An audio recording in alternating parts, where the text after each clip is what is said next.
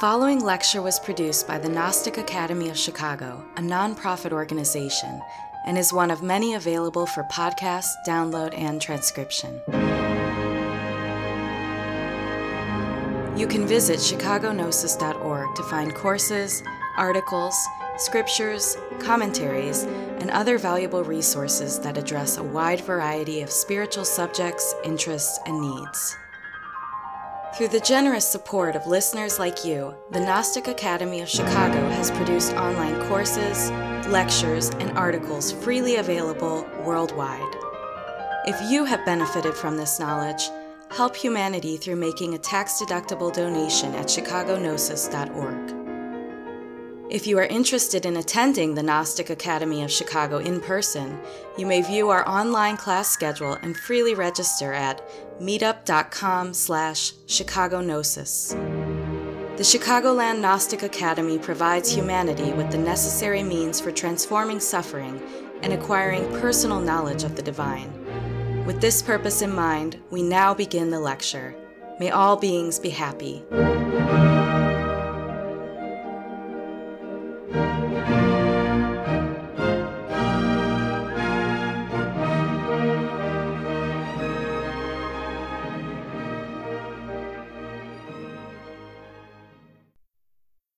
Remembrance is a particularly significant topic, well renowned, not only within Sufism, but all meditative and religious traditions. In Gnosis, we speak a lot about self observation as you've been following the sequence of this course, we've explained many times what self observation, self reflection is. We introspect, we look, we gather data about our psychology, our internal states, our external behaviors but also our psychological behaviors, our instincts, impulses.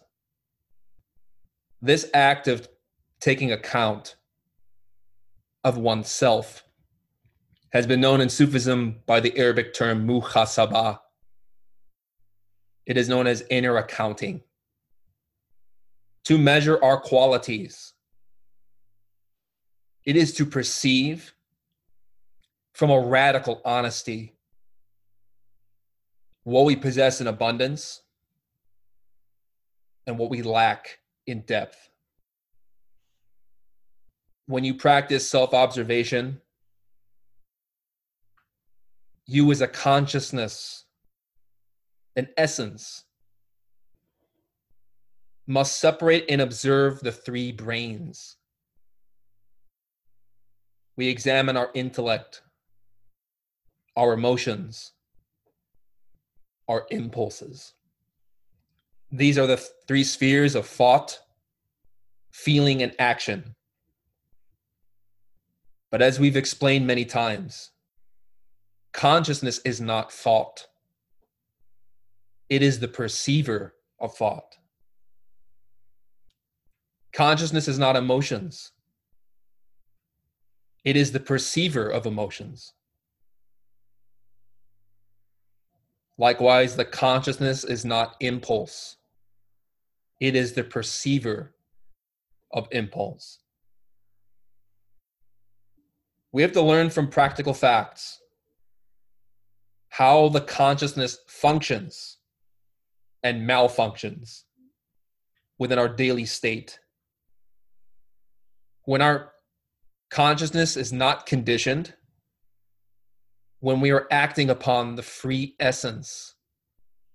We learn to perceive without I, a sense of me, myself, what I want, what I crave,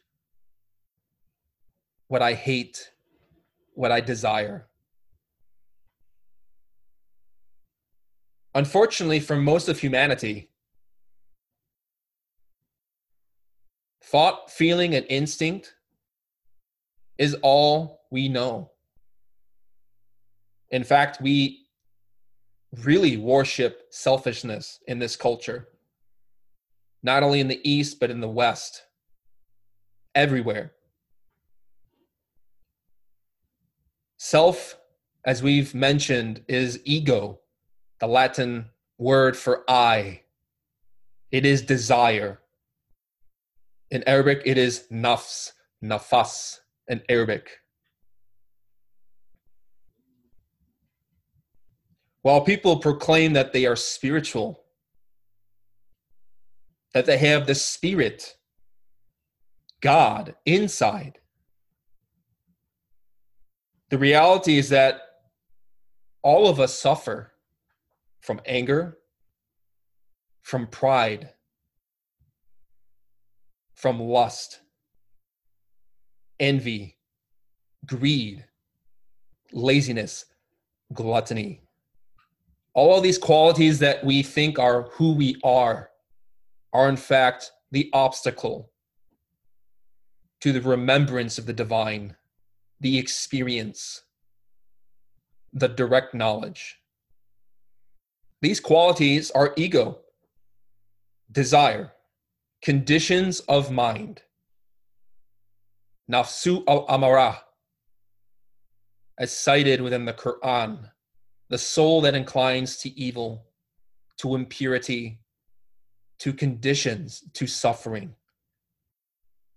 Even the term passion, which is commonly interpreted to refer to one's ambitions or dreams, one's desires, one's greatest qualities. In fact, in its original term means suffering.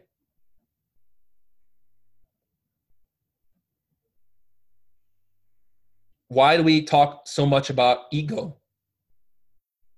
The self, what we are, what we think, what we do. This is because divinity, the being, cannot mix with the ego. The spirit, the innermost, the divine, cannot mix with the devil. They're like oil and water. And if we're honest in examining ourselves through the practices of this course, we will recognize very clearly that we are a chaos. We are mixed with many impressions and cannot discriminate what we see. Positive from negative, liberated from conditioned. This is why we meditate. To actualize serenity, as we stated in the previous lecture, whereby the disparate elements, the discord, the confusion within our psyche can settle. With serenity, with meditation, we allow the different elements of our conditions and our essence to stratify into distinct layers so that we can discriminate and understand what we are seeing, what we perceive. When you are calm in body, heart, and mind, the heaviness of the ego becomes still, it sinks. And meanwhile, the superior qualities of our perception in their elevation and lightness rise. This is how we learn to understand our daily states, our daily experiences. Without serenity, there is no remembrance. There is no recollection of divine states. This is why meditation is essential.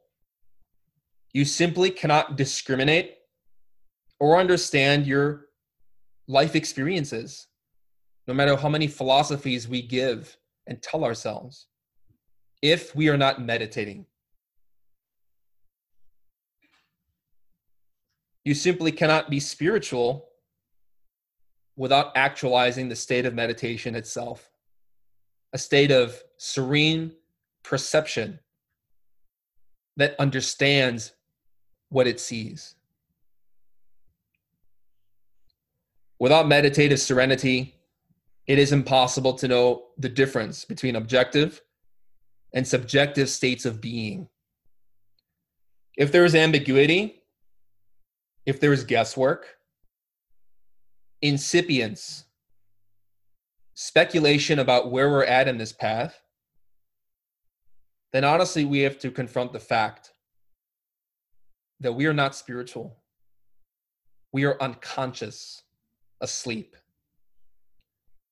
To be spiritual is a very demanding term. It means to have the spirit incarnated. It means to have your very thoughts, your feelings, and your actions to be performed solely for others, not ourselves. The spirit, God, the being, cannot integrate with desire. Now, I like to point out that we should not get caught up in language, in semantics. While Sufi masters and poets have often translated desiring for God in many ways, in reality, they're longing for divinity. They are aspiring. Because to crave and desire within strict esoteric language is to be attached, to be egotistical, to be in a cage. We always ask a very fundamental question when we examine ourselves, when we begin these studies. What is our level of being? Who are we? Where are we going? Where have we come from? Why do we exist? Why do we behave in specific ways in certain events? If we're honest with ourselves, we will all perceive that we really do not know God because our thoughts, our feelings, and our actions are selfish. People don't discriminate their own psychology. They attribute many divine qualities to conditions of mind. And this is 100% negative and false. Because the reality is that if we have even a hair's width of a selfish desire, it means that the spirit is not there. God cannot enter your room, your consciousness, when you have no light. When you don't clearly see without a self. Even when Sometimes we might perform a beneficial action, a selfless action. Our pride takes relish in it. We give to somebody and then we feel, I am such a good person. That means our deed is corrupt, no matter how noble and honorable our thoughts. Therefore, we don't have the spirit inside. The spirit is God. It is not ego. It is not I. It is not the self we believe we are. This is why Jesus stated in the book of Matthew, chapter 6, verse 3, in relation to giving selflessly. But when you give to the needy, do not let your left hand know what your right hand is doing. For those of you who've studied Kabbalah very extensively, understand that the left hand path is precisely the path of those who follow desire, ego, conditions, nafs. The right hand path, as mentioned in the Quran, is followed by the great Sufi masters, the meditators, those who really work to eliminate everything that is false in themselves. Rather than knowing charity compassion, selflessness, altruism, philanthropy, kindness. Instead, what we know and worship and idolize in this society is hatred adultery, violence, sarcasm, manipulation, lies, and crime. These states are readily accessible to us because that is predominantly what we are. We are conditioned by all these factors, all these diseases that in a fever of delirium, this society worships as a god. Simply look at our television show, shows, our sitcoms, our comedies. We are perverse. In Gnosis, we speak a lot about self remembrance, to remember the divine self, the spirit. But what does self really mean? What does it even mean to remember something? And this is the confusion that has led many people into the abyss. They don't know the difference between heavenly and negative states. This is why the Quran repeats many times how the infidels, the disbelievers, the black magicians are a people who don't know, they don't discriminate, they don't understand. The faculty of recollection means to bring something to our mind, to have a memory of a person, place, object, or idea. It could also be an image of an experience we recall within the screen of our imagination, our perception. Imagination, as we've explained before, is the capacity to perceive. It is visualization, to perceive non physical imagery. As we mentioned, if somebody tells you to imagine an apple or what you ate for breakfast, you see a picture in your mind. It just arises naturally. Or somebody asks you to remember how you got here, wherever you're at. How did you get home? You can see it. That sense is atrophied in most people. But when it's developed through meditative science, that process and depth, the lucidity, the clarity, the color, the vibrancy of our imagination expands, becomes deeper. It allows us to really access worlds beyond the physical plane. Imagination does have to do with how we perceive impressions through the five senses. Although physicality is merely just a sliver on the conscious spectrum of possible experiences. In reality, as we're observing ourselves, we are developing this faculty itself the ability to perceive without conditions, without subjectivity, without fault. In truth, we can only remember what we've experienced. So the question becomes, as a sort of catch 22, how can we remember God when, for most of us, we don't recollect or know Him? When you read the writings of Samael Aun Weor, you hear about astral travels, out of body experiences, jinn states. And naturally, people become inspired. We are filled with longing, aspiration, and inquietudes. But also, we might feel some craving and aversion, or even jealousy, attachment, and wanting to know these truths for ourselves. Now, while we really are in the dark and a lot of suffering, it's also true that we all knew divinity to some degree. But because of our wrong actions, we've obscured that presence. In order to return to the divine, to repent, al tawbah in Arabic,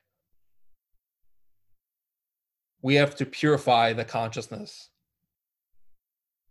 to reflect and experience the being within ourselves. As the Prophet Muhammad relates in the Hadith, the oral tradition of Islam, that the heart is a marvelous organ, that when it is perfected, illuminates everything of our psychology. The initiate Rumi, the great Sufi poet, also stated Do you not know why your mirror does not glitter? Because the rust is not cleansed from its surface. Through remembrance and meditation, the heart is polished until the mirror of the heart receives virginal images. Like Prophet Muhammad stated, the polish of the heart is dhikr, remembrance of God. Metaphorically, we are not virgin. We're not pure because we created the ego, nafs, desire. All of us were virgin at some point, physically and psychologically. Having a purity of mind, heart, and body that could reflect divinity perfectly. The spiritual work is about cleansing the heart so that we can receive within a polished, purified, and perceptive consciousness the superior worlds, the divine images of the heavens. This is imagination. When you're sitting to practice, you calm your mind, your heart, your body. You recollect the presence of your being you concentrate fully upon your innermost spirit, praying for guidance. And when your mind is absolutely still, when there is no ripple in the mind, suddenly new images arrive. They flash. They appear, then disappear. And sometimes they even prolong themselves into profound experiences within the astral plane.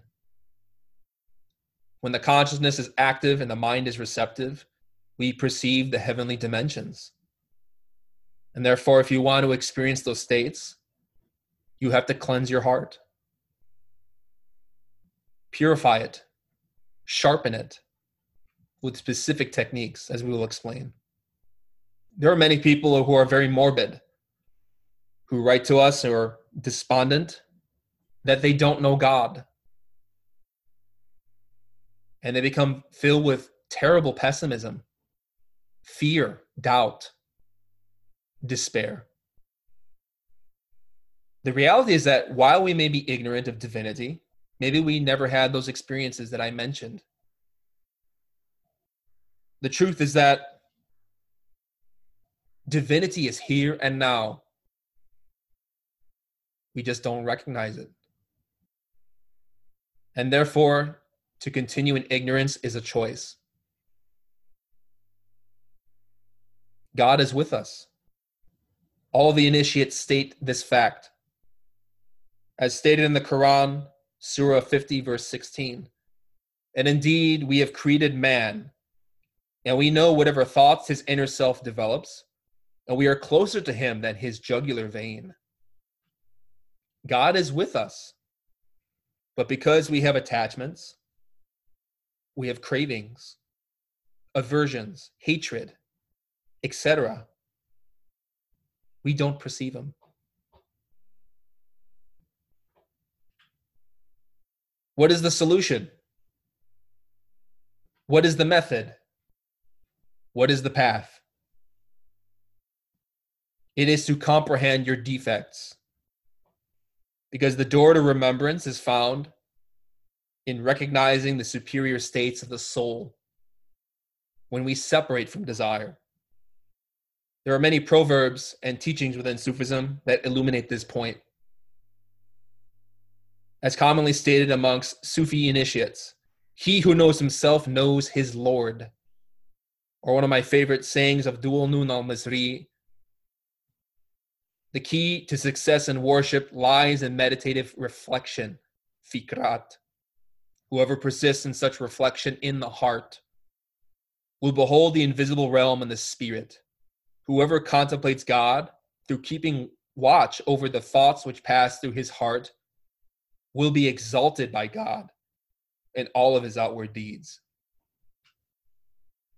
Rumi also said, Do not seek for love. We have to remove the barriers of its expression. And as we remember the qualities of divinity, which are love, compassion, altruism, faith, we really walk the path. This is why Rumi stated remembrance makes people desire the journey, it makes them into travelers. What is sweeter than the remembrance of the friend? Hey, do not sit idle like this.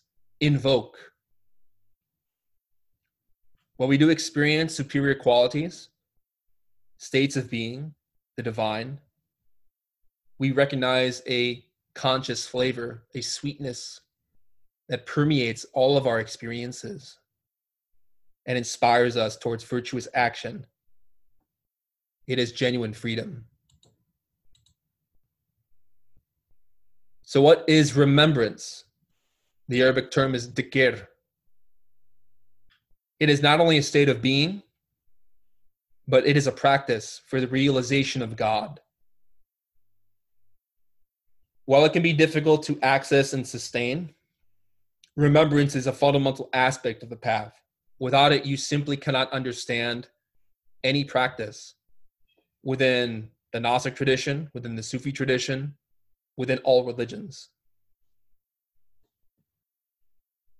Once we've accessed and recognized what it means to be conscious, to be vibrant, to be aware, to have an alert cognitive attention, a virtuous attention. The work becomes to maintain that state continually. It is a state of vigilance of superior states, superior qualities that only you can taste. Certain actions produce harmony, certain behaviors produce suffering.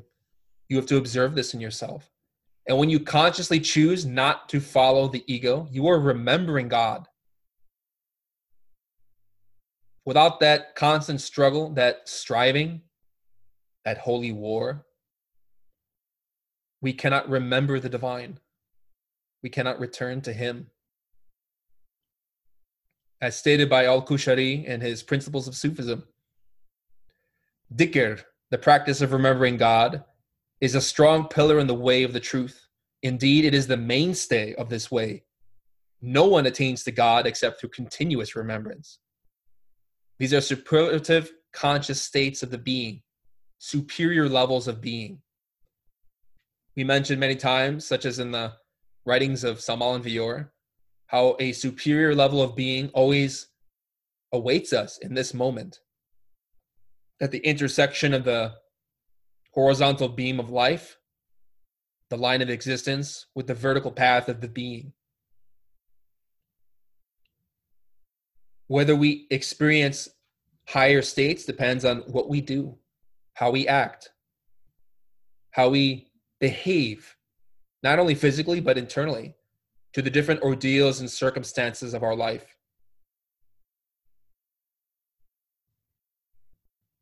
When we are tested with a violent situation, somebody approaches us with anger, how do we respond? What do we do?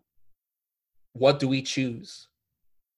Do we remember compassion or do we forget?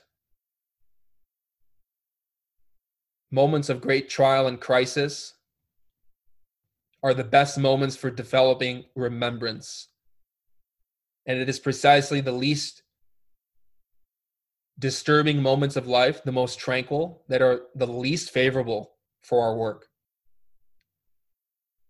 And because we have to face very difficult ordeals, we have many exercises in this tradition.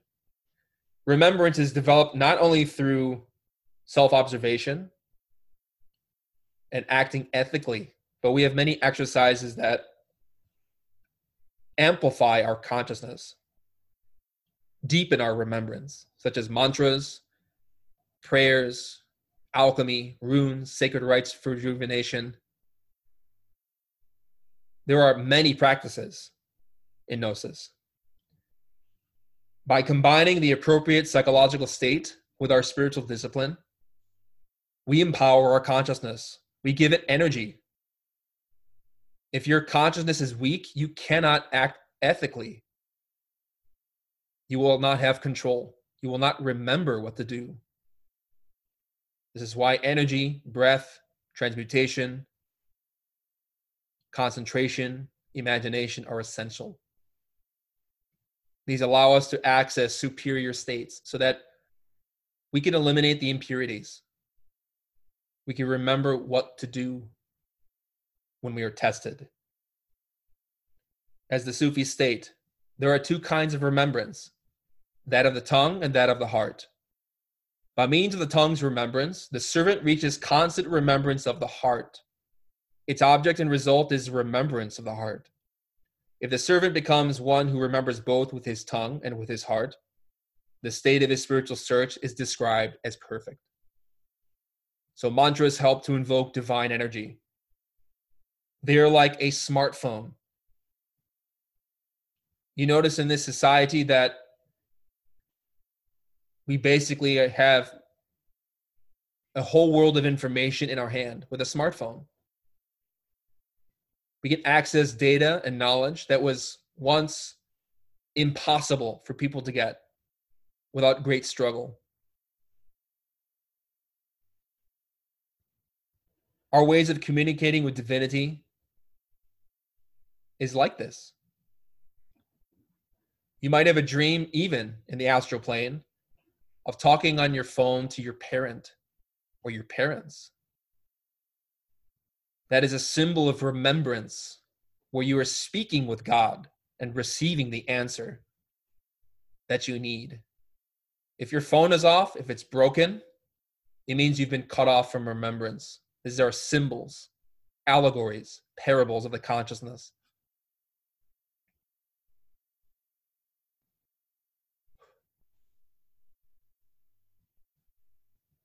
Invocation is dhikr, remembrance, to invoke, to mantralize, to pray. This is a form of communication and empowerment for our essence. Some people like to argue about what is better silent or vocal recitation, whether to pronounce a mantra in the mind or out loud. The truth is that both are necessary. As Samael Aun stated in Esoteric Medicine and Practical Magic, one can articulate with the creative larynx, one can vocalize with his thought, and one can vocalize with the superlative consciousness of the being. It's good for beginners and even advanced practitioners to vocalize mantras out loud. That's because it strengthens our remembrance, our concentration, it's much easier to concentrate upon a mantra that you're vocalizing with your speech. There's also something energetic that happens when you pronounce sacred words, whether from the Arabic, Hebrew, Greek, Latin, etc. You charge your body with force, with energy.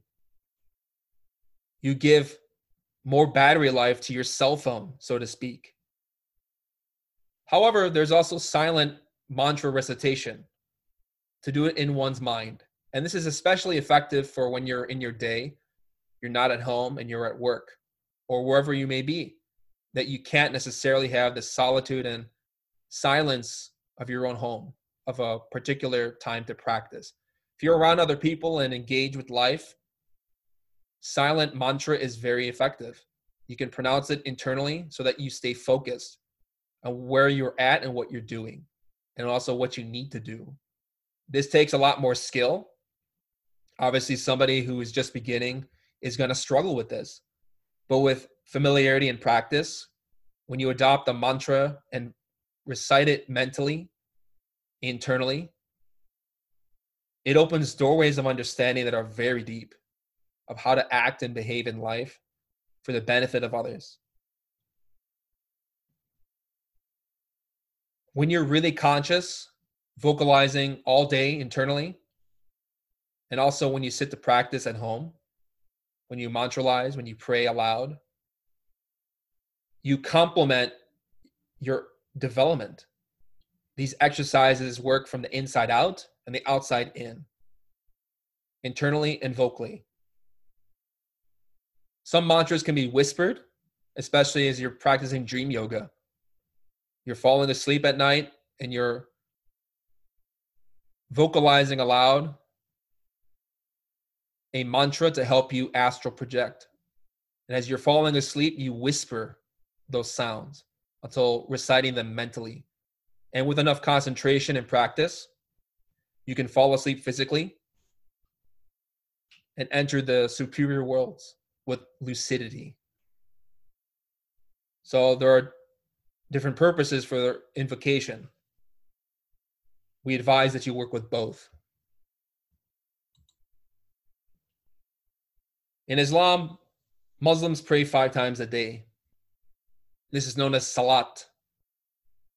These are the canonical prayers established by Prophet Muhammad after his miraculous ascension al Miraj, the night journey, as cited within the Quran and the Hadith. He spoke with his inner being and received the commandment of how to teach remembrance to his disciples within the Muslim community. As Gnostics, we practice remembrance in every moment. I believe one Zen master was asked, How long do you meditate? And he answered, When do I never meditate? Or when do I not?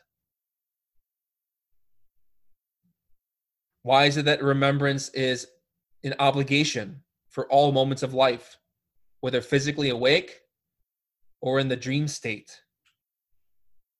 This is because it is the only way to act properly, selflessly, consciously, whether in the material world or the superior worlds. We need to be in an awakened state to be present, to be alert. This is why Al Qushayri states in Principles of Sufism one of the special features of the practice of remembrance is that it has no assigned time. Indeed, there is no moment in which the servant is not commanded to the remembrance of God, whether it be an obligatory duty or a recommended one. The ritual prayer, though it is the noblest of all devotions, is not possible at some times, while the heart's remembrance is a continuous or is continuous in all circumstances.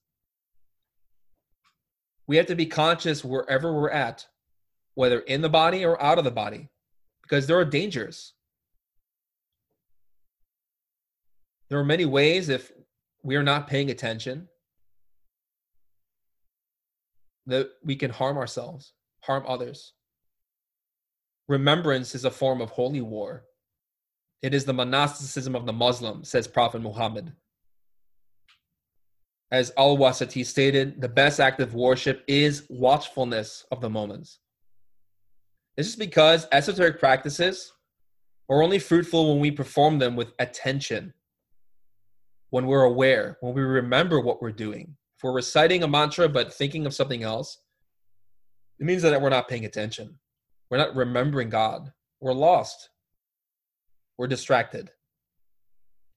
Practices only have strength when we're building our conscious momentum. So when you're paying attention all day, and also when you sit to practice, you're going to have more strength, more depth, more clarity, more profundity, more facility with your discipline, your practices, your meditations. When you're constantly remembering your being, you have more energy. When you're restraining negative thought, negative feeling, and negative action, you have the force available the reservoir of energy available by which to amplify the consciousness, whether through meditation, runes, mantras, alchemy, etc. Vocal remembrance, but also internal remembrance complement. You need both. If you're lacking consistency in either one of those disciplines, It's something to reevaluate and to consider. If you want to advance further and more quickly, with more depth and with more understanding, you have to remember yourself. Don't forget where you're at. Don't daydream. And don't daydream when you practice. Now,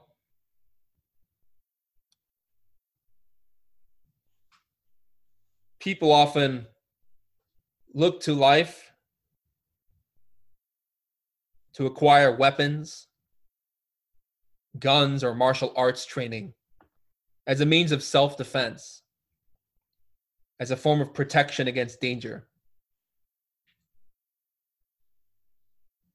Now, the best protection in reality is to remember God, to recollect the presence and state of your inner God your being, your virtuous qualities, your compassion, so that divinity can guide our will through the appropriate response to an impression.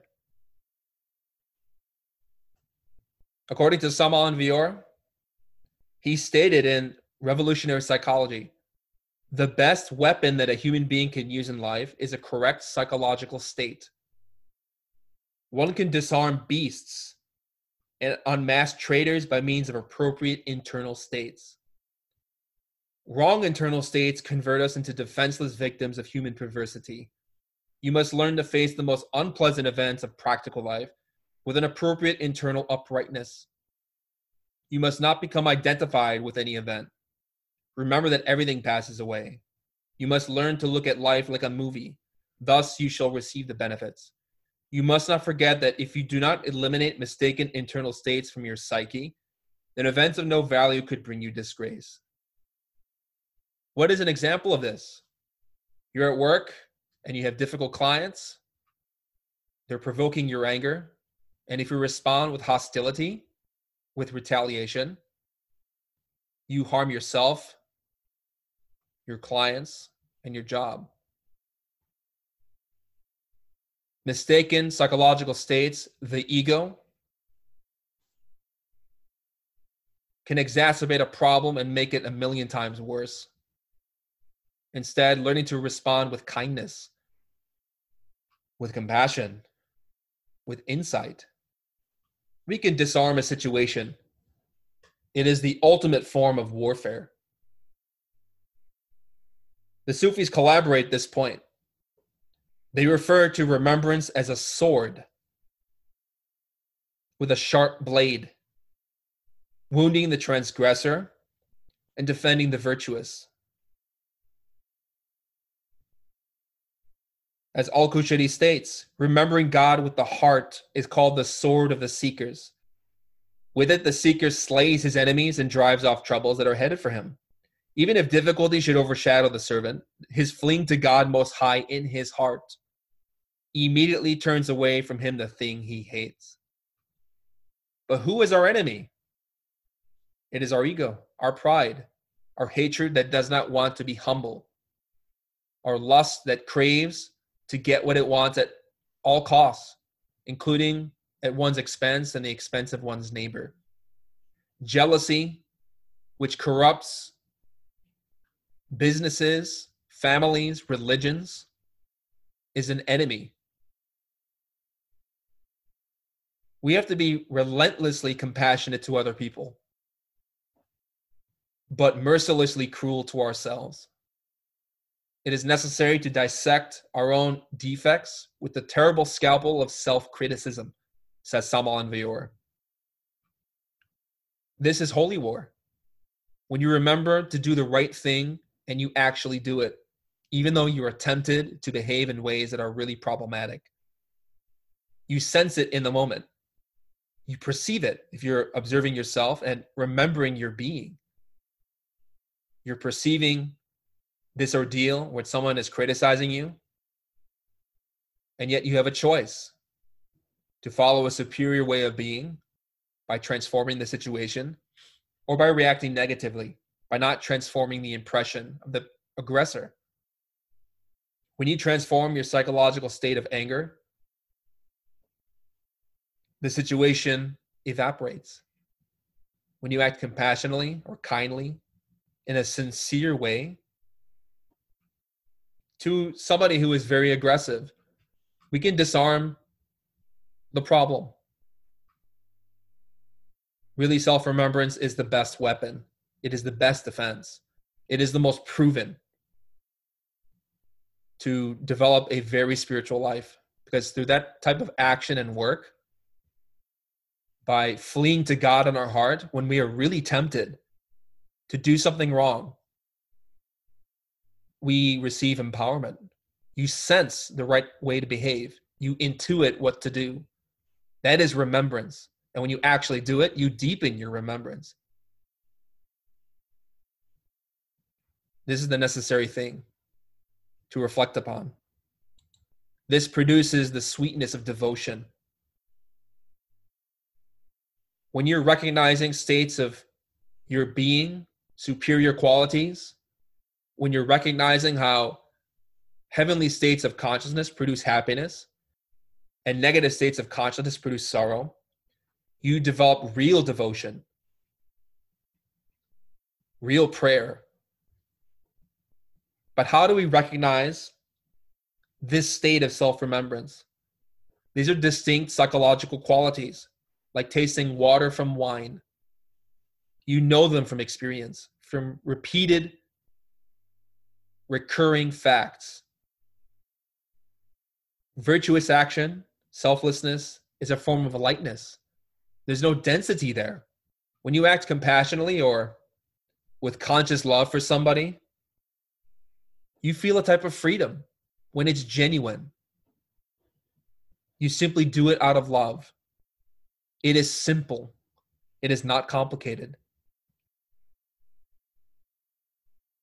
Now, egotistical states are different. They're selfish, we are more afflicted, we have a greater attachment to a sense of self. We intensify our suffering. We become complicated. Problems augment, they get worse. We don't see a solution. In reality, remembrance has a sweet quality. It is serene, it is beautiful. When you taste it, you will know it.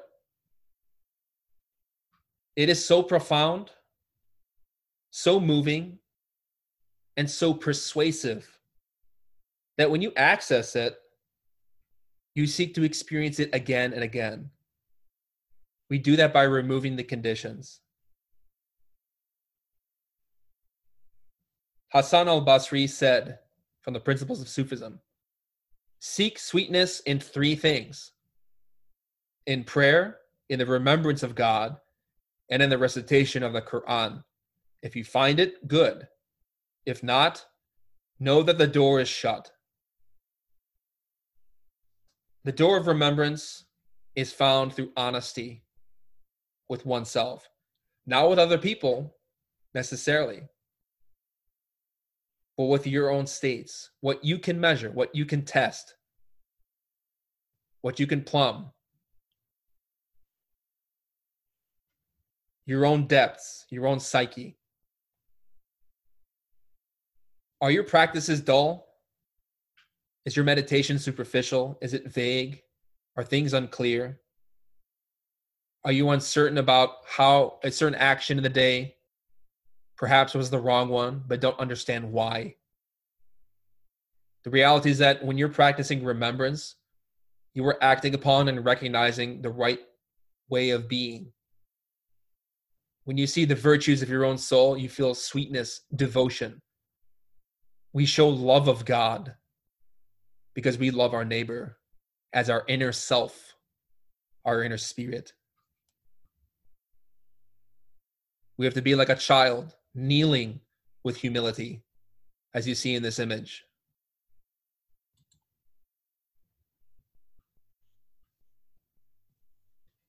But we can't be humble if we're not honest that we are arrogant, that we're proud. When you recognize and remember those states, of how your virtuous qualities are very far and different from desire, you practice devotedly with great zeal, with a sense of industry and diligence. When you remember these virtuous qualities, divinity, as we said, augments and deepens our state. We get help, we become inspired, we receive an influx of force that is very dynamic. We receive energy, aspiration, inspiration, profound knowledge about what to do, even in circumstances that are very confusing or morally ambiguous, ambivalent. When we approach God in remembrance, when we seek divinity earnestly, divinity approaches us, divinity meets us, and guides our efforts. This is an infallible law. As stated amongst the Sufis within al Risalah principles of Sufism about this fact. Another special feature of remembrance is that it produces remembrance in response. God Most High has said, Remember me, I will remember you. From Surah 2, verse 147. According to a hadith, Gabriel said to the messenger of God, God Most High says, I have given to your community what I have not given to any other community. What is that, O Gabriel? The prophet asked. It is the saying of the Most High, Remember me, I will remember you. He has not said that to anyone outside this community. But what does it mean that God will remember us? We spend a lot of time discussing the dynamics and expressions of consciousness, such as contraction and expansion, absence and presence, attention and awareness. If we work seriously to know divinity, our being gives us light, gives us experiences. This is not a belief, this is a fact. When you're really dedicated and are working earnestly sincerely, your being works much harder to help you, to help us. This is corroborated in the Hadith, I believe from Bukhari. Allah says, I am just as my slave thinks I am, and I am with him if he remembers me.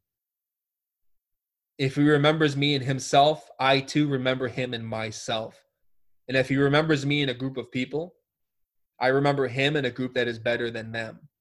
And if he comes one span nearer to me, I go one cubit nearer to him. And if he comes one cubit nearer to me, I go a distance of two outstretched arms nearer to him. And if he comes to me walking, I go to him running.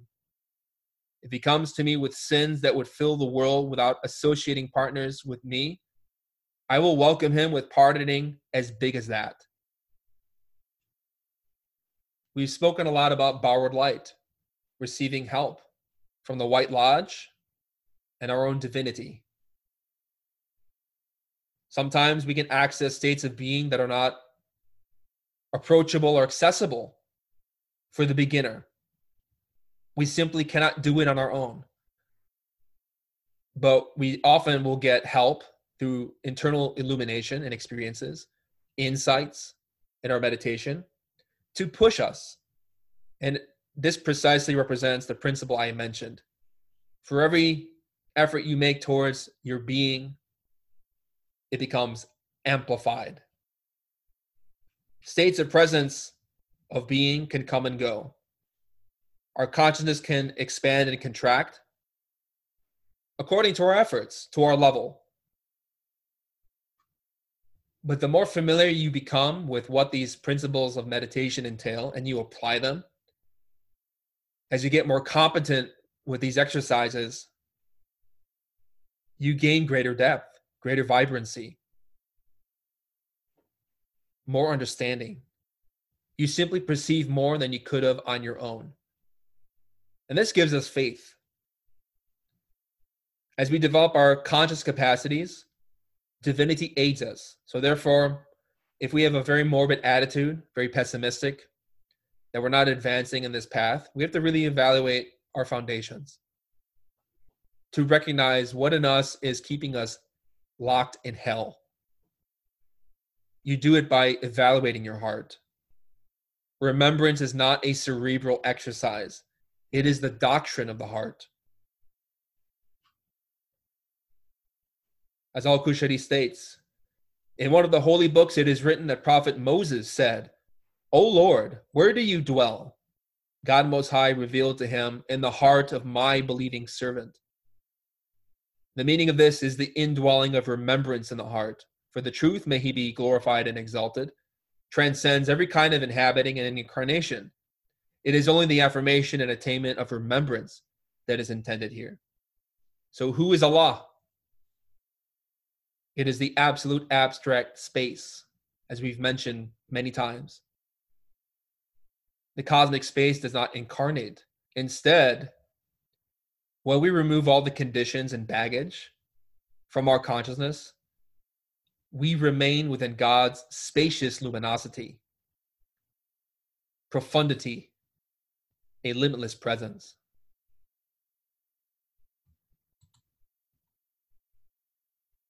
But let us examine what the forms of remembrance are, how they express, how they develop, how we can approach them. Remembrance emerges when we reflect upon ourselves in meditation. This is fikrat, serene perception.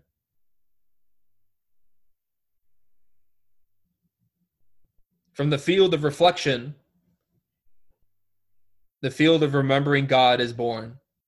God the Most High says, Only those who remember turn to God in penitence.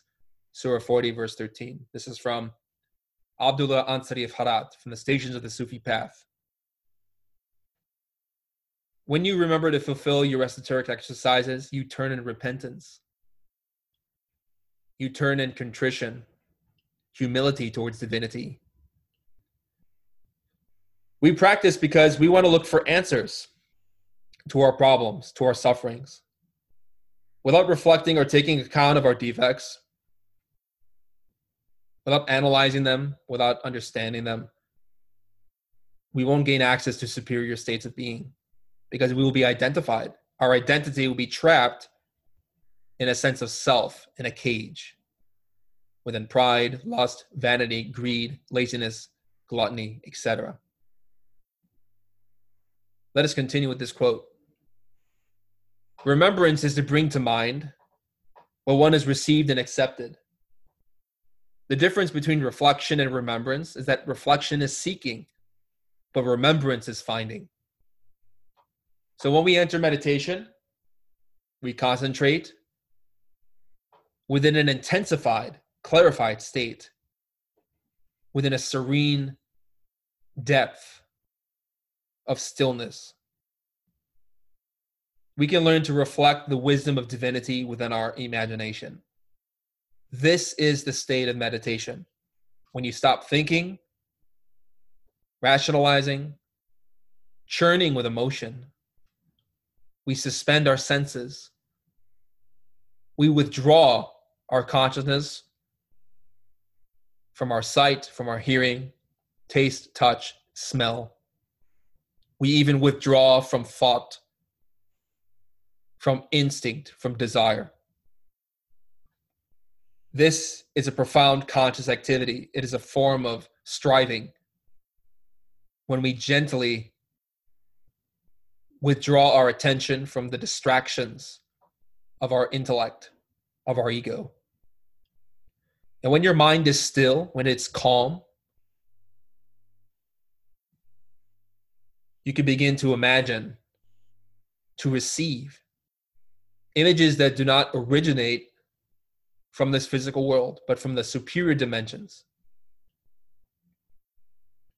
When you receive knowledge, images, experiences within the screen of your consciousness, when your body is at rest and completely forgotten, you are accessing a state of remembrance. When you consciously apprehend the truth of your being, whether through a samadhi, an ecstasy, an astral projection. You learn to subsist through a state of remembrance because you've accessed your true identity. You're not distracted. You're not lost within a chain of associative thinking. You are firm in remembering your perception.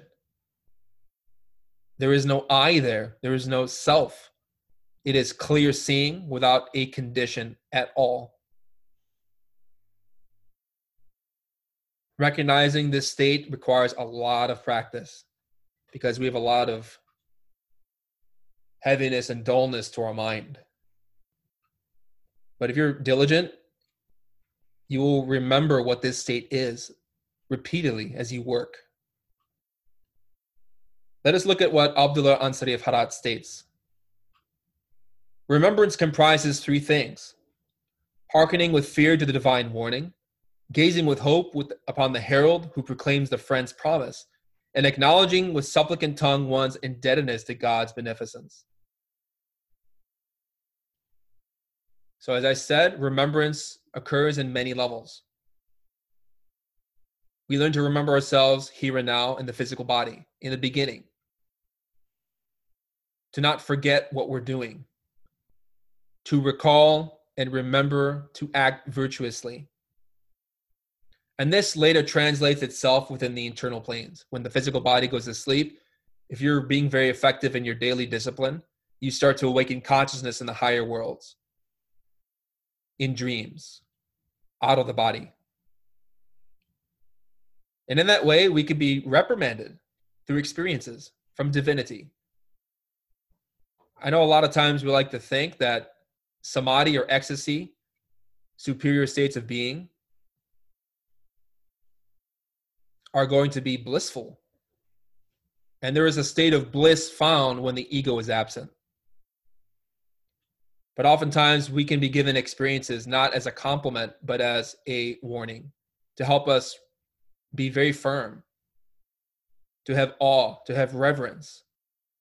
When they talk about fear of the divine, they're really referring to reverence, respect, to love God so much and remember the ethics of divinity that one is afraid to act with ego. This is a conscious quality. This is not egotistical fear.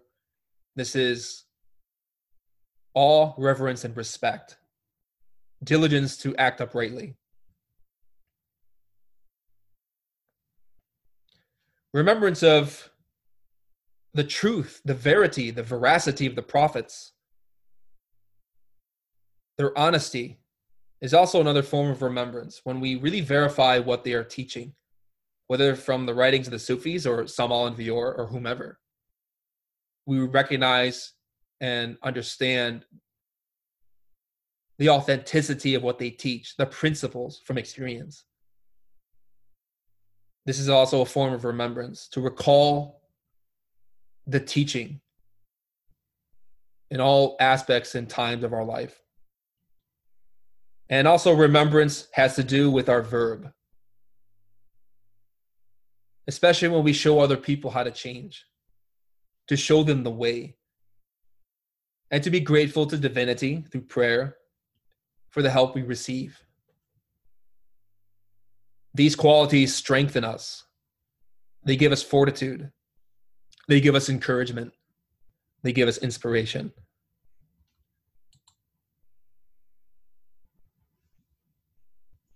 Let us examine a few more quotes from the stations of the Sufi path in terms of what this dynamic looks like in a more focused detail. Remembrance through fear is in respect to three things. Fear of what is hidden within the practical application of ethics and the prophet's habitual practice, being fearful for the unseen outcome, and remorse for the time and moment spent in distraction. So we must remember to act ethically. We do so by studying the teachings, by learning the practical instructions, the scriptures, the writings, the prophetic traditions, whether from the life of Prophet Muhammad or the life of any initiate who's really a master of major mysteries, someone with a lot of development, a prophet.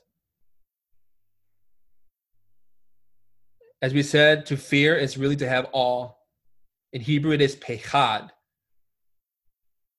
to have reverence and respect for the commandments of the being. And then if we act incorrectly, we will suffer unforeseen consequences. We will suffer. What are these unforeseen consequences, these outcomes? Eventually, in our practice, we learn to awaken in the internal worlds. We can receive prophecy, premonitions, visions about what will happen in the future, warnings about how to act in our daily life in preparation for great trials, great crises.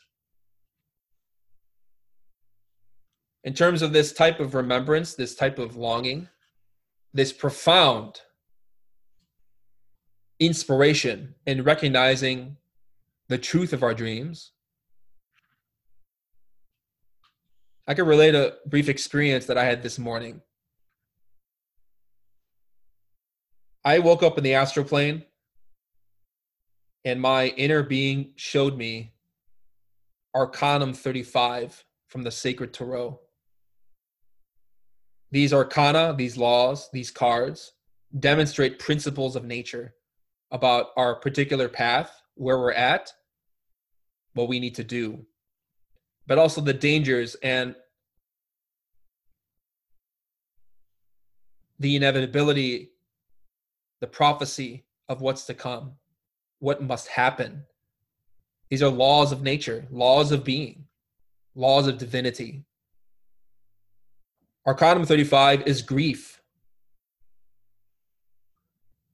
I had that experience, and later this day, I found out from my father, physical father, that I had a relative who just died in a very terrible way.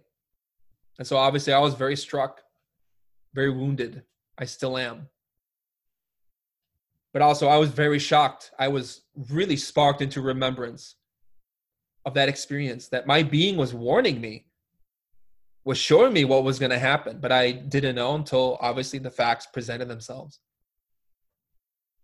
What's interesting is that each of these sacred arcana, whether major or minor, they have forecasting elements and a transcendental axiom that teaches a profound truth about a given circumstance of life. The transcendental axiom of grief states that which is now comes from that which has been, and that or what has been is what shall be now. Forecasting element. As an element of prediction, it promises alarms, consternations, melancholies, sadness, obstacles, unexpected events.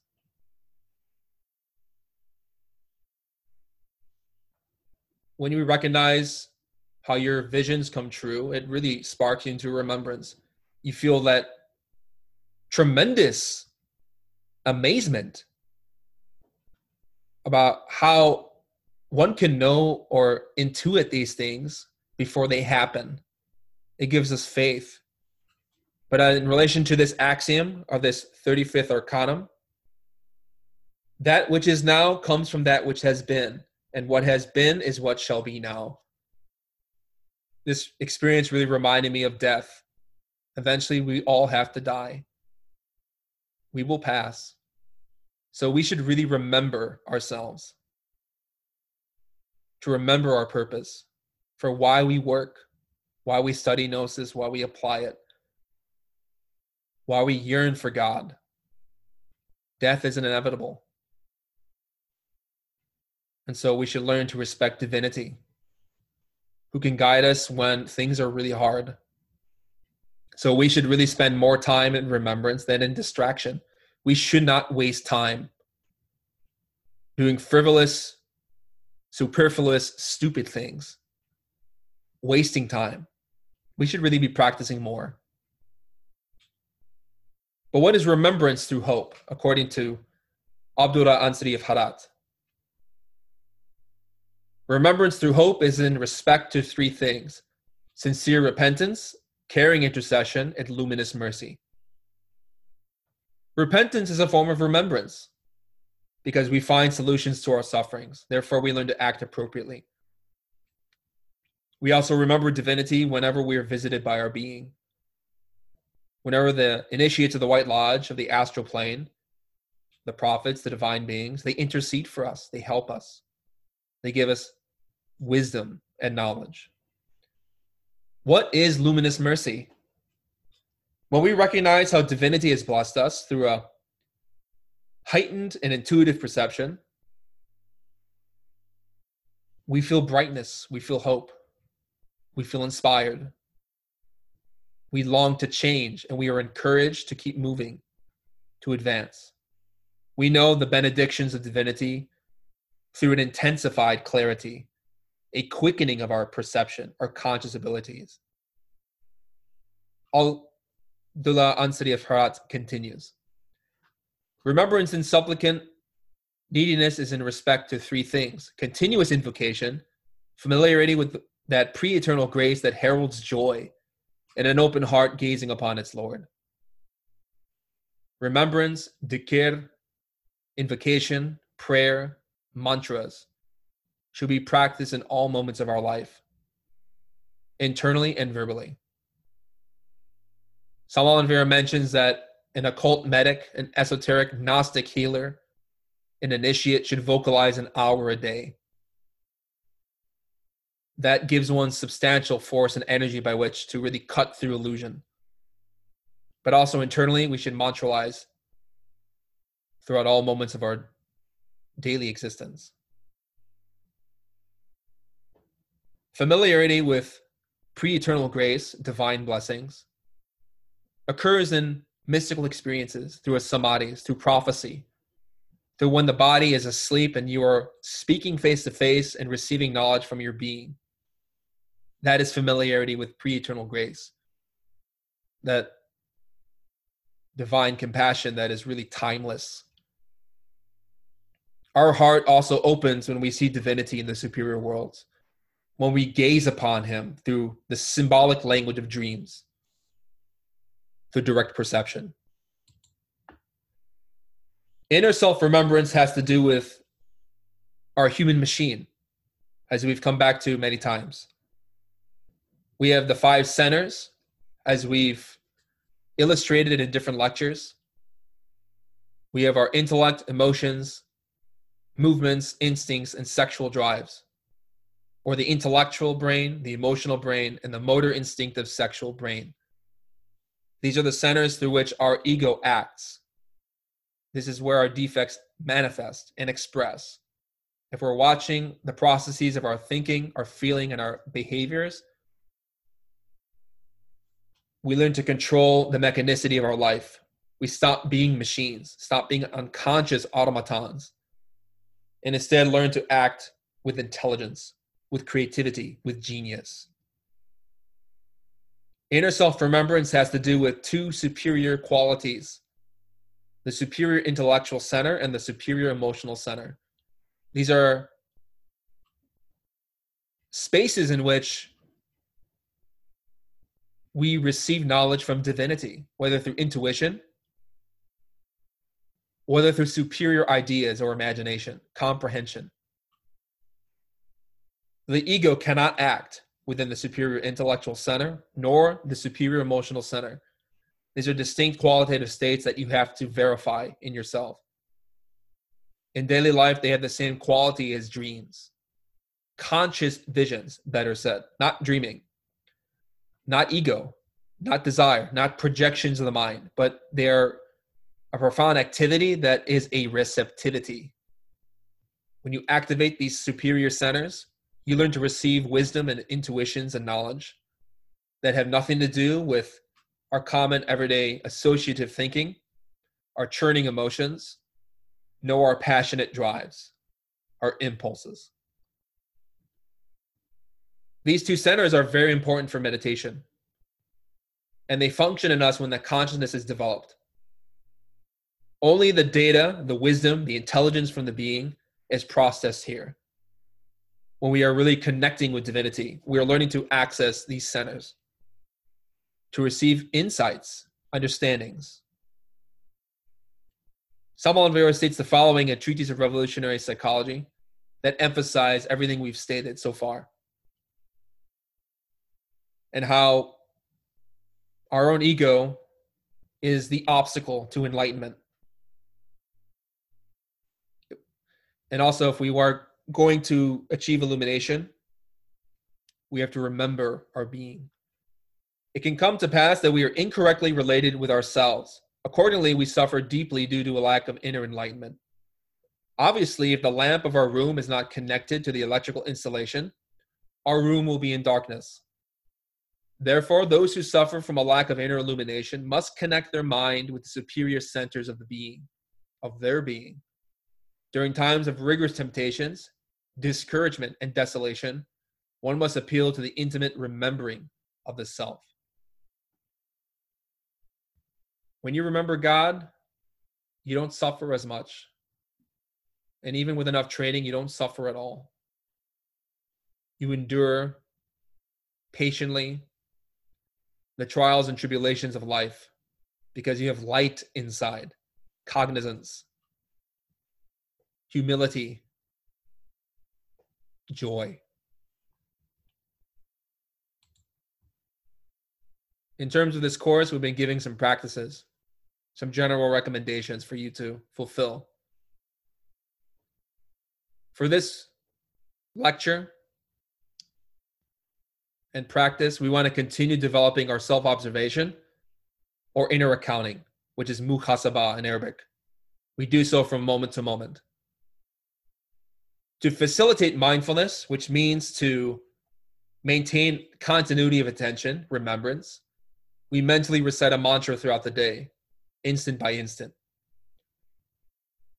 So there are many mantras in this tradition, many traditions, but you'll find in abundance within the writings of Samael Aun Weor. I recommend you study the perfect matrimony, especially for many exercises and mantras that can help you. But if you pick up pretty much any book from our teacher, the Master Samael, you'll find exercises and mantras that aid in this process. And then likewise, every day, vocalize a mantra for 30 minutes to an hour. Adopt the meditation posture, relax completely, then focus 100% attention on your vocalization. When you're mantralizing, you should sing. Let the sacred sounds vibrate in your consciousness, in your body, in your glands. Let your attention swim within the energies of the mantra, within the ocean of that force. Saturate all aspects of your being with the vibrations. And if you're working on a particular mantra that obviously will work with the different chakras of the body, focus on those centers. You can even visualize and imagine energy accumulating in the spaces where your mantras are affecting, whether the chakra of the throat, the chakras of the crown and third eye, etc. At this point in time, I'd like to invite you to ask questions.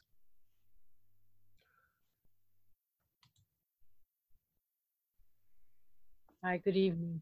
Good evening. so much for this really great lecture. It was really timely for me because I've been spending most of my time um, the holy war against and also trying to observe myself. It's kind of where I am I'm at and so it was helpful to hear you speak about it. And one of the things that really was helpful to me is understanding or just hearing you say to go to your heart when you're struggling with well for me it's like anger things. I sometimes try to think about them. I don't go to my heart and i i imagine doing that and i could feel myself relaxing and could feel that unknotting like i just kind of was reviewing while you were talking some things that happened today.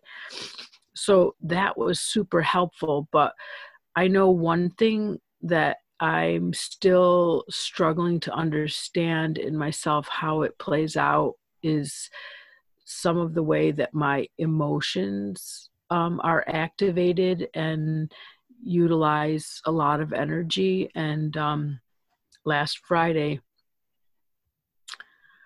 I ran into a deer for the first time in my life.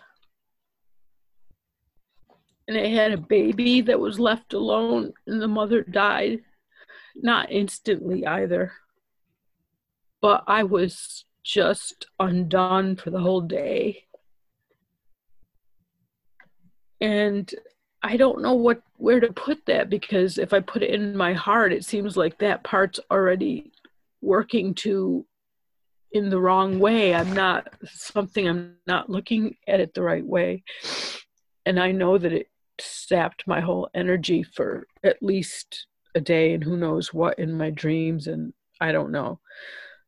But I'm just wondering if there's some way like I can understand how when I'm intellectualizing about my anger or trying to think about it mentally that that doesn't help to unravel it but how do I unravel my emotions? Where do I move that to look at it more clearly?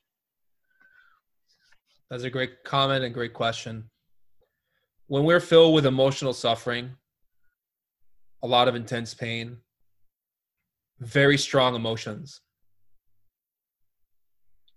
In many cases, it can be good to sit and to pray,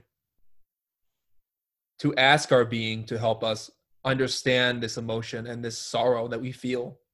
Obviously, when taking another's life, whether intentionally or unintentionally, even if that of an animal, we feel great sorrow, great pain. there are many remedies to help in the process of healing the heart.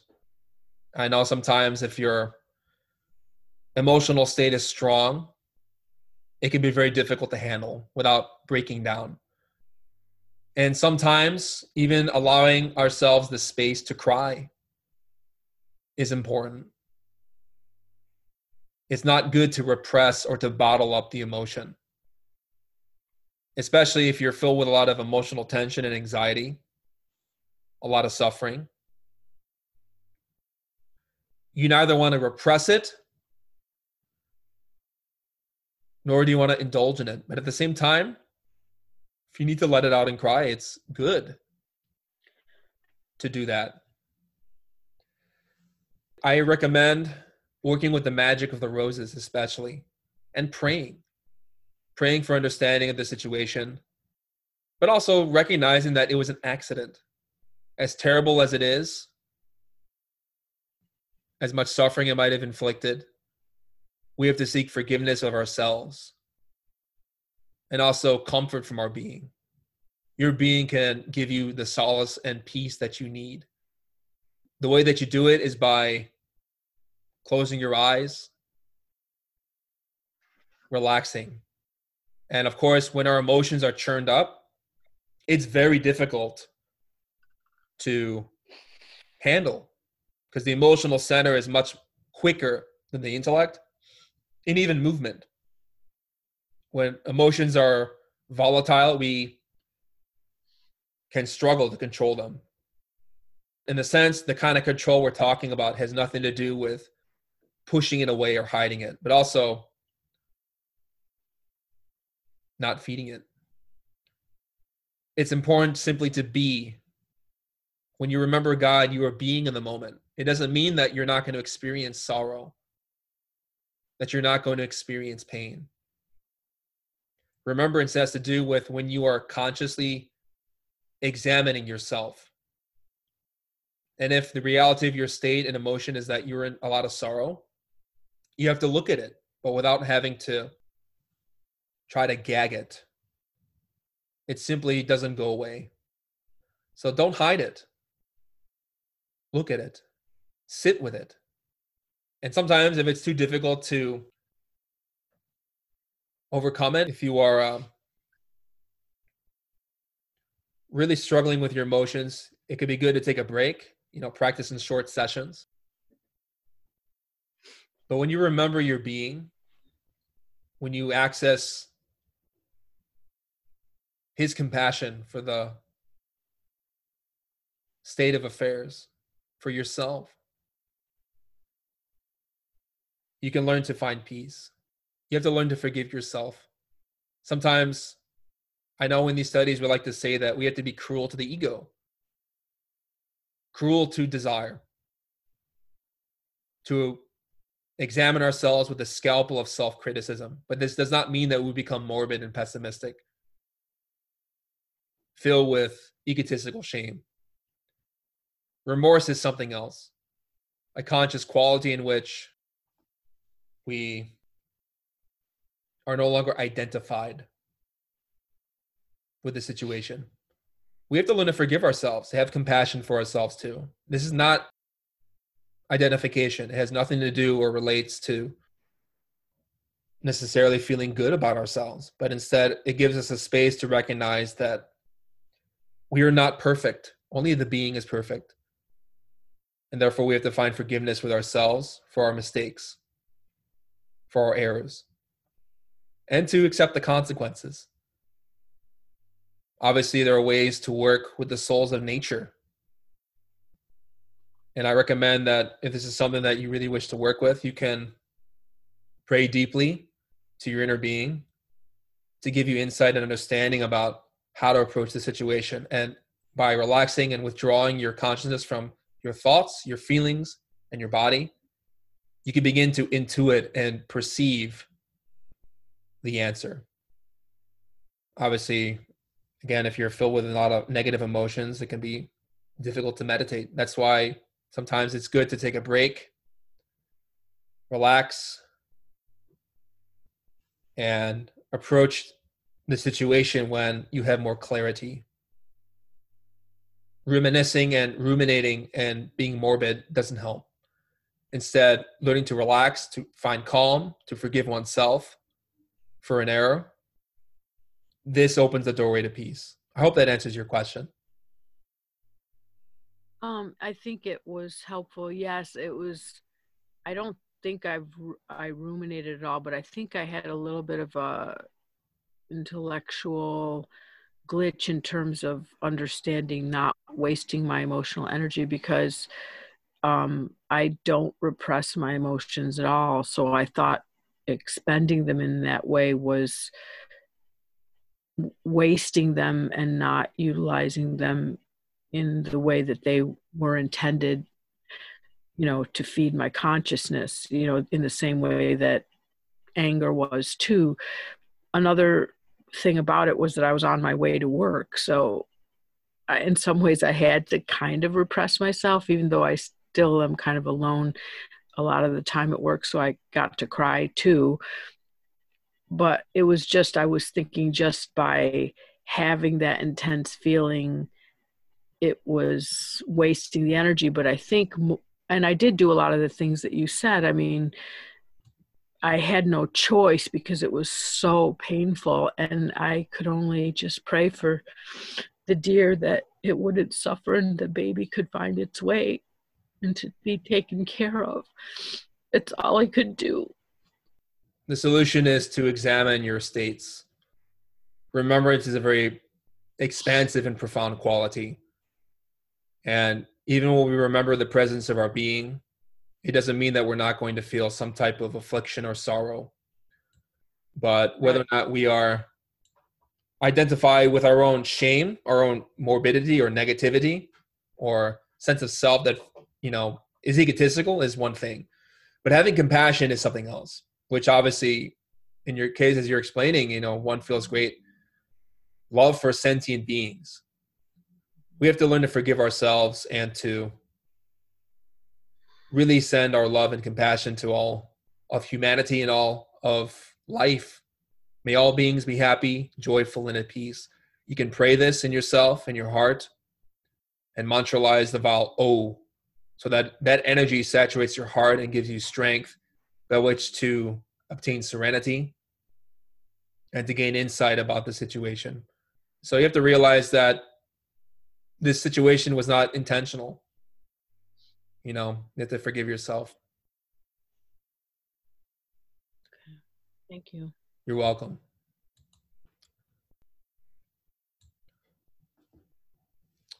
Someone is asking Should we work with the practice of the key of soul with prayer and transmutation from moment to moment?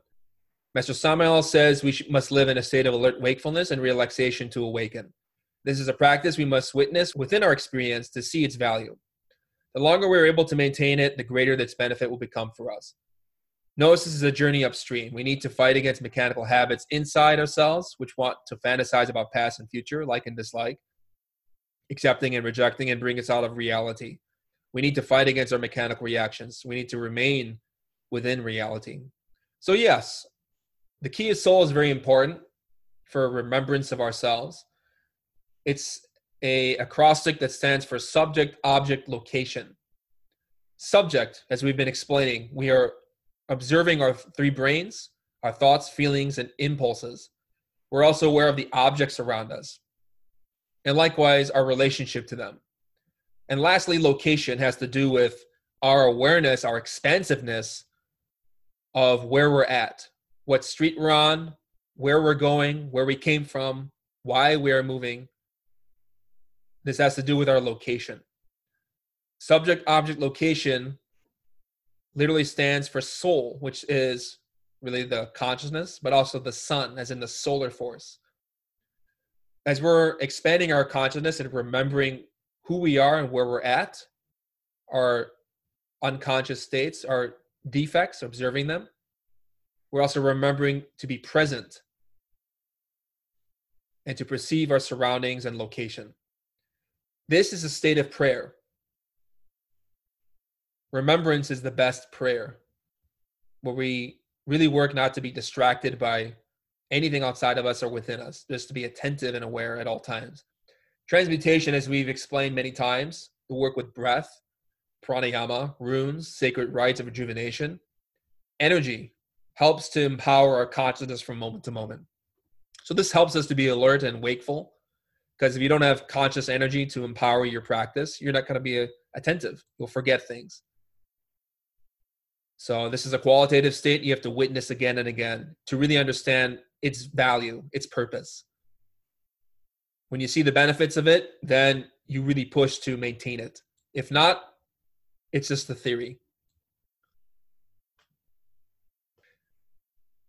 The question is Can you give us examples of how you self remember during the day? In the beginning, did you use external reminders like your phone or watch? I find myself so quickly in a sleep state, yet the will and love for God is so strong. Yes, some practical examples of remembering ourself can involve some external factors. I know some people have liked to use a stopwatch or a reminder on their phone every hour or 30 minutes or 10 minutes, whatever the frequency is desired, to remember oneself as an alert shock and recognition that one needs to be practicing.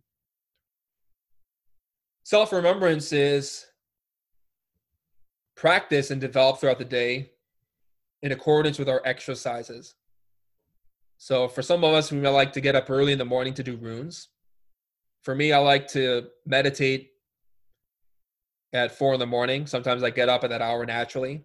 So when I'm awake at that hour and I have energy, I go to my chair, my meditation space in my home, and I do a mantra or I do pranayama. I meditate. I introspect, especially since the energies of the morning hours are very conducive for practice oftentimes to really self remember throughout the day, we have to remember to practice, have a set schedule that we know we can fulfill, a practical schedule, something that we determine based on our own needs and our experience. Whatever exercises are most conducive for us that we need the most, we learn to practice them consistently.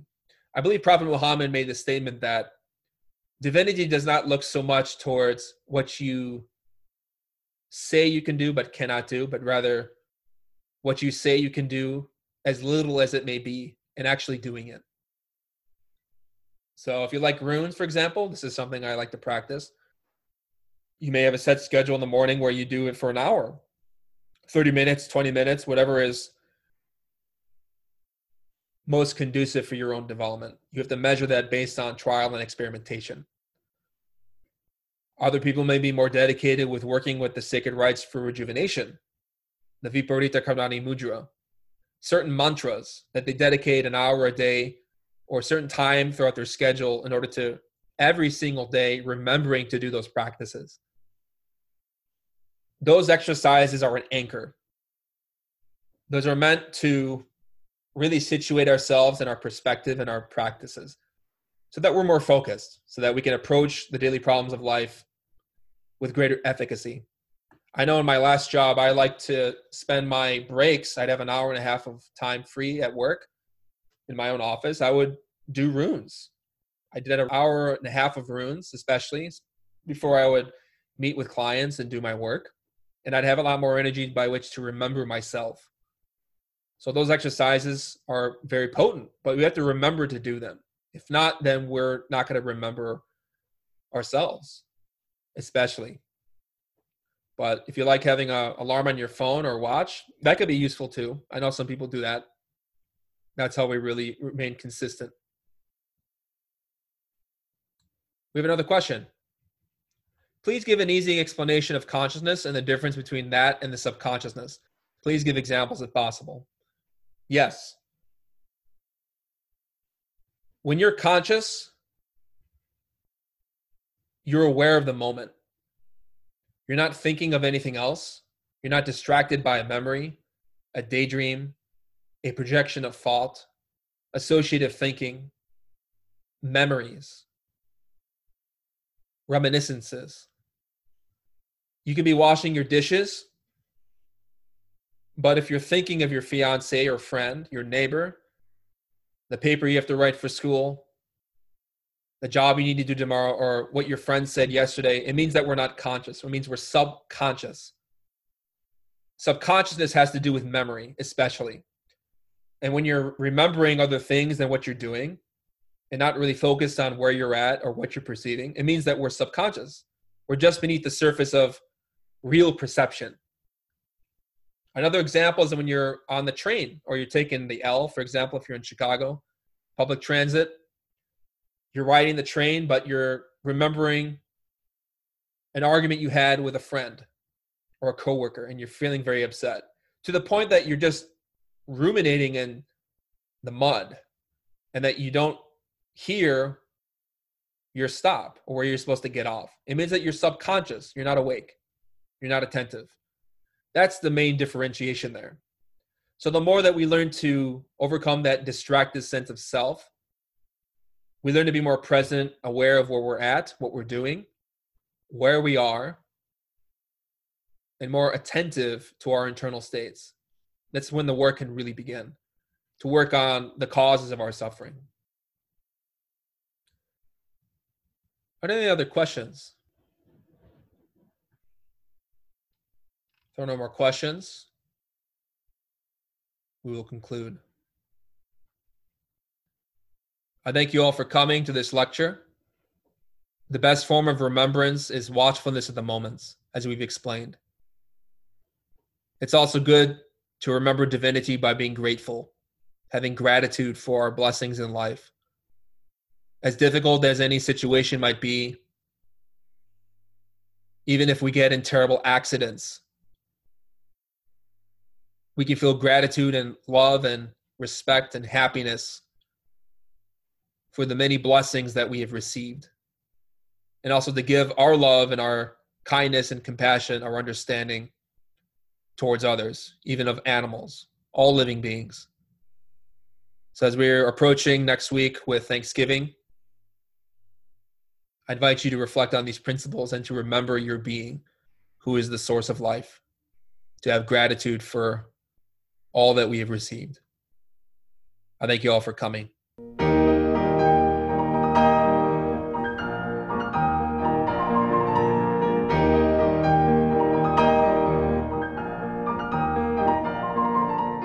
To learn more about the knowledge covered in this lecture, we invite you to study the books available through Glorian Publishing or GnosticTeachings.org. You can also view free online courses, lectures, transcriptions, and articles available at chicagognosis.org. All of this is made possible by the support of listeners like you. Have you benefited from this knowledge? Help others by making a tax-deductible donation at chicagognosis.org. We thank you for listening. We hope that these lectures aid you in developing your complete and divine potential. May all beings be happy. May all beings be joyful. May all beings be in peace.